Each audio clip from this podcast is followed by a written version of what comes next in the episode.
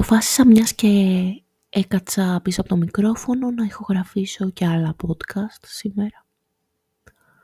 Ακόμα σκέφτομαι τον Άγγελο πάρα πολύ. Το πώς με κοιτάει, το ότι χαμογελούσε για να τον βγάλω φωτογραφία και τις τελευταίες αναμνήσεις μου από την τελευταία φορά που τον φωτογράφησε, από την τελευταία φορά που χαμογέλασε. Στην καφετέρια που ήμασταν του είχα πει ότι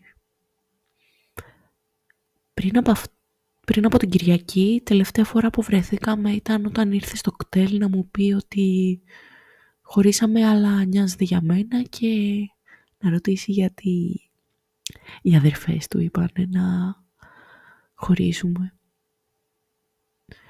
Πριν από αυτό ήταν Σαββατοκύριακο τον Οκτώβριο που είχα πάει και ήμουν σπίτι του και το κάναμε και πλέναμε τα ρούχα μου στο πλυντήριό του και πηγαίναμε για πρωινό μαζί και κάναμε βόλτες στη Θεσσαλονίκη. Και είναι δύσκολο να τα θυμάμαι αυτά. Είναι δύσκολο γιατί γιατί πλέον η ζωή μας πάει σε άλλους δρόμους. Και όσο τον θυμάμαι γίνομαι χειρότερα. Και δεν είναι μία ανάμνηση έτσι κρύα. Είναι ένας τύπος που του μίλησα τελευταία φορά, ξέρω εγώ, σήμερα το πρωί. Για να του ευχηθώ καλή επιτυχία για το μάθημά του. Που του είπα ότι κάθε φορά που μιλάμε κλαίω. Και που σήμερα πάλι έκλαψα. Και τώρα ίσως.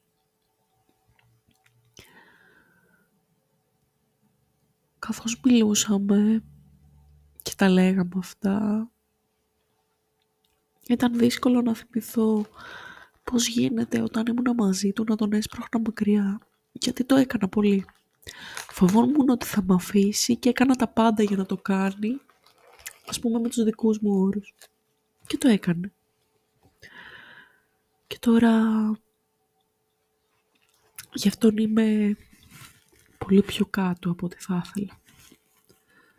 Γιατί μετάνιωσα όλα όσα έχω κάνει, αλλά δεν γυρίζει πίσω χρόνος.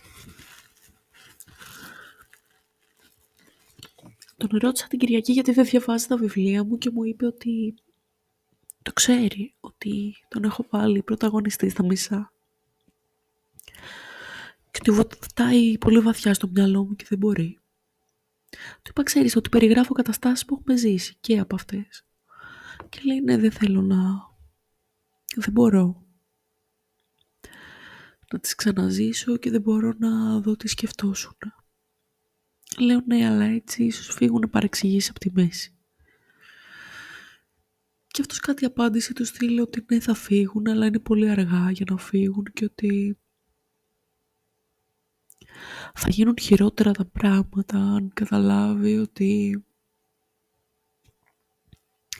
κάποια πράγματα ήταν παρεξήγηση. Ότι δεν είναι έτοιμος να φωτίξει το μυαλό μου και ότι δεν μπορεί να το κάνει ποτέ. Του λέω το ξέρεις ότι όταν αρχίσαμε να είμαστε μαζί δεν σου είπα καν ότι μου αρέσεις. Σου είπα πάρε το τετράδιό μου και διάβασε ό,τι έχω γράψει για σένα για να είναι χωρίς φίλτρο όλα αυτά. Ακόμα και ιστορίες μου, άμα τις διαβάσεις, χωρίς φίλτρο θα είναι. Και κάπου εκεί έτσι άρχισε να βαραίνει η συζήτηση και να γίνεται λίγο έτσι πιο δύσκολη. Τώρα, μόλις ηχογραφήσω και αυτό το επεισόδιο, θα κάτσω να ξεκινήσω το βιβλίο που έχω αποσχεθεί στον κύριο Γρηγόρη και Ελπίζω να με κάνει να νιώσω καλύτερα όλο αυτό σαν διαδικασία. Δεν έχω ιδέα γιατί θα γράψω, δεν έχω τίποτα στο μυαλό μου. Και θέλω να το τελειώσω στο τέλος της εβδομάδας και μετά να αρχίσω την εργασία του μεταπτυχιακού. Μία από τις πολλές. Και να δω τι θα γίνει. Όλα αυτά τα λέω και παράλληλα έχει κολλήσει, ας πούμε, χατζηδάκες στο μυαλό μου, έτσι. Μια πολύ μαγική κάποια στιγμή το τραγουδούσα σήμερα και το έχω γραφήσει, ίσως το βάλω στο τέλος του επεισοδίου έτσι για έξτρα δόσεις cringe. Ε, Τέλος πάντων, απλώς ο Βαγγέλης, ένας συνάδελφος από το σχολείο, είπε ότι έχει κουραστεί να ακούει για τον Άγγελο και την αιμονή μου μαζί του και τον έχω παρουσιάσει το πιο μισητό άτομο στον κόσμο. Και ναι, ο Άγγελος πήγε με την Πέννη και η Πέννη υπήρχε και εγώ δεν είχα ιδέα για αυτή. Και είναι μαζί της και είναι χαρούμενος και θέλει να με έχει και μένα σαν φίλη του ή ό,τι.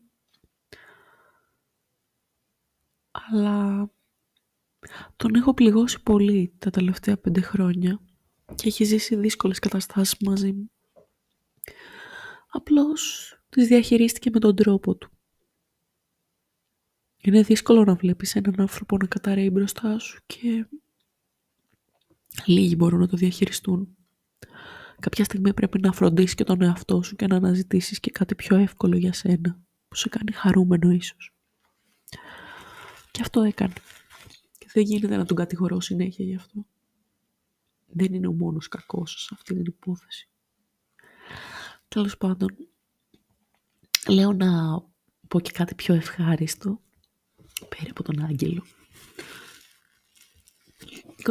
24, 24 Φεβρουαρίου, 6 το απόγευμα, έχω παρουσίαση βιβλίου στη Φλόρινα. Θα βάλω έτσι δύο συναδέλφους να διαβάσουν αποσπάσματα. Μπας και γλιτώσω λίγο χρόνο από την παρουσίαση, γιατί γενικά δεν μου αρέσει να μιλάω μπροστά σε κοινό. άλλο το podcast που δεν με βλέπει κανείς, άλλο να μιλάω έτσι παρουσία όσων έχουν έρθει να δουν τα βιβλία μου. Και όχι μόνο αυτό, αλλά είπα και σε διάφορα παιδάκια αν θέλουν να απαγγείλουν κάποιο απόσπασμα. Ξέρω εγώ στη Δέσποινα, σε ένα δρονίκι. Σε ένα άλλο παιδάκι, το οποίο το, το φωνάζω συνέχεια με το επίθετό του. Ας πούμε το παιδάκι από το Λιμνοχώρι θα λέω τώρα. Ε, το Γιώργο ας πούμε. Αλλά δεν το έχω πει ποτέ Γιώργο, οπότε μου φαίνεται λίγο περίεργο. Ε, και όποιο άλλο παιδάκι ενδιαφέρεται φυσικά μπορεί να διαβάσει κάποιο απόσπασμα, αν θέλει. Ε, και μου φαίνεται λίγο περίεργο όλο αυτό, το ότι ξαφνικά πηγαίνω σε παρουσιάσεις και δεν είναι παρουσιάσεις έτσι όπως πήγαινα παλιά μου στο Μέγαρο που ο θείος μου έπαιζε ξέρω εγώ, σε κουαρτέτο εγχόρδων σε μια παρουσίαση βιβλίου και κάποιος γέρος κύριος έλεγε για, δεν ξέρω, για τα απομνημονεύματα του Μακρυγιάννη ή κάτι περίεργο και βαθιστόχαστο που έχει γράψει. Μια ποιητική συλλογή για την ηλαρότητα της ύπαρξης πλέον πηγαίνω σε παρουσιάσεις και μιλάμε για τα δικά μου βιβλία και είναι πολλά και το έχω ξαναπεί αυτό, αλλά από ποιο σημείο και μετά θεωρείτε ότι είσαι συγγραφέας; Στα 8 θεωρείσαι; Στα 9, γιατί όπου να είναι θα υπογράψω συμβόλαιο και για το ένα του. Στις πόσες ανθολογίες, στις πόσες ιστορίες που έχουν βγει, ξέρω εγώ, στο YouTube και στο Spotify και εδώ και εκεί; Ε, στα πόσα γενικά. Είμαι συγγραφέας επειδή έχουν εκδοθεί 8 βιβλία μου. Είμαι ζωγράφος επειδή έχω πουλήσει ένα πίνακα σε ένα μευτήριο.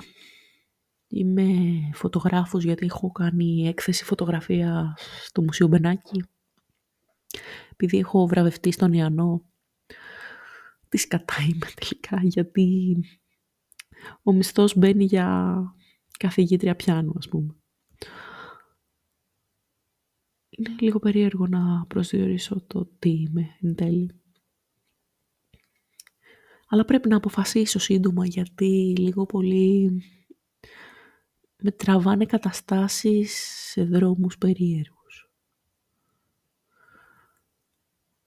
Με τον Άγγελο συζητούσα ότι μου έχουν πει ένα σωρό καθηγητές να κάνω residencies στο εξωτερικό και σε νησιά και ότι αν κάνω διδακτορικό ίσως, ίσως αλλάξω πόλη και μείνω, ξέρω εγώ, μόνιμα στη Θεσσαλονίκη, στην Αθήνα ή πάω στο εξωτερικό.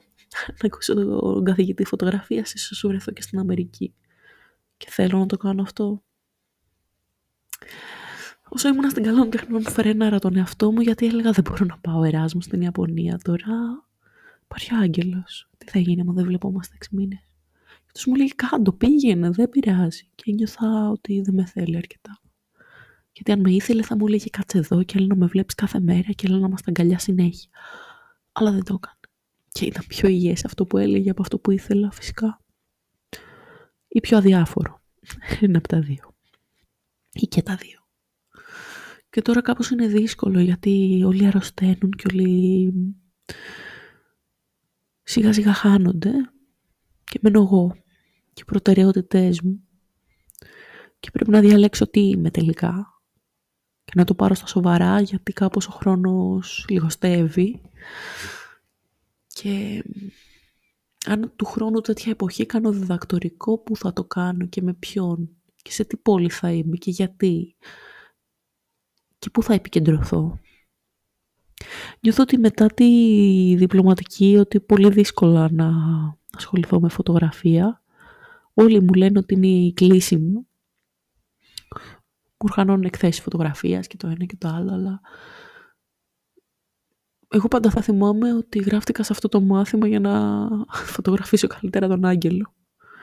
Και ότι ήταν το πρώτο που είχα πει στον καθηγητή. Γιατί, φωτογραφ... γιατί ήρθε στη φωτογραφία μου και πει, γιατί έχω μόνη με το φίλο μου και τον φωτογραφίζω συνέχεια και θέλω να τον βγάζω καλές φωτογραφίες. Και πάντα στον καθηγητή ήταν, Μ' αρέσουν οι αιμονικοί τύποι. Χαίρομαι που είσαι μαζί μας.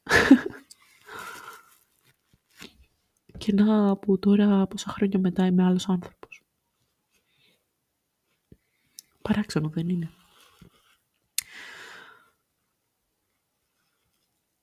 είναι λίγο δύσκολο να είσαι σε αυτή τη φάση που πρέπει να αποφασίσεις τι θα κάνεις, στο μετέχμιο.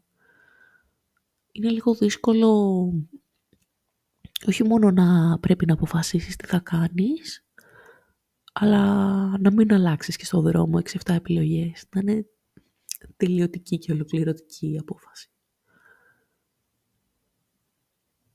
σε λίγο καιρό θα φύγω από εδώ και θα έχουν τελειώσει όλα και μόνη σταθερά στη ζωή μου θα είναι ότι θα έχω άλλα δύο πτυχία. Όλα τα άλλα είναι ρευστά. Και αυτό είναι που με προβληματίζει. Η ρευστότητα των πραγμάτων και η αένα η αλλαγή. Όταν τον γνώρισα τον Άγγελο πίστευα ότι θα είμαστε μαζί για δύο μέρες και θα με παρατήσει. Και από τη στιγμή που άρχισα να θέλω να είμαστε μαζί για πάντα, το ότι θα με παρατήσει ήταν ε, σχεδόν τελεσμένο. Όταν μπήκα στην καλών τεχνών είπα ότι θα είναι τα πιο ευτυχισμένα χρόνια στη ζωή μου γιατί το όνειρο μου έγινε πραγματικότητα. Δεν μπορώ να θέλω κάτι άλλο. Και στα πέντε χρόνια που είμαι εκεί, έχει πεθάνει ο πατέρας μου. Ο έρωτας της ζωής μου με παράτησε για μια κοπέλα 20 χρονών. Η μάνα μου έπαθε καρκίνο και εγώ έχω βάλει 40 κιλά. Ωραία. Σε αυτά τα πέντε χρόνια, εντάξει, έχω γράψει και 8 βιβλία. Έχω κάνει και όλα τα άλλα που έχω πει προηγουμένως. Αλλά τι σημασία έχουν 8 βιβλία όταν δεν έχεις τον μπαμπά σου; Και τι σημασία έχει μια γαμάτη διπλωματική όταν ο φίλος σου που μιλούσατε με τις ώρες της νύχτες που έμενε στη γραμμή και ακούγε την ανάσα σου γιατί το είχες ζητήσει επειδή φοβάσαι. Αυτός είναι κάπου αλλού και σημαίνει να τον σκέφτεσαι και να σκέφτεσαι πράγματα που δεν θα συμβούν ποτέ ξανά με αυτόν. Πρέπει να σταματήσει η μονή που έχω μαζί του. Ελπίζω σύντομο. Ελπίζω αυτό το Σαββατοκύριακο που θα είμαι στην Αθήνα να αλλάξει κάτι, δεν ξέρω. Να γνωρίσω έτσι το, το σκοτεινό πρίγκιπα. Γιατί ο πρίγκιπας με το άσπρο σκυλάκι με παράτησε. Λοιπόν, πάω να ξεκινήσω το βιβλίο του κύριου Γρηγόρη και θα τα ξαναπούμε σύντομα. Καλό απόγευμα. Μια πολύ μαγική Ζούμε μαζί οι δυο αγαπημένη μια πόλη σαν κι αυτή πεθαίνει ζει κι αλλάζει μαγεμένη. Σαν πέσει σκοτεινιά. Η αναπνοή μου θα σμίξει με το αγέρι. Τότε η πόλη θα φανεί. Μονάχη ερημική. Σαν τ' ακριβό μου αστέρι.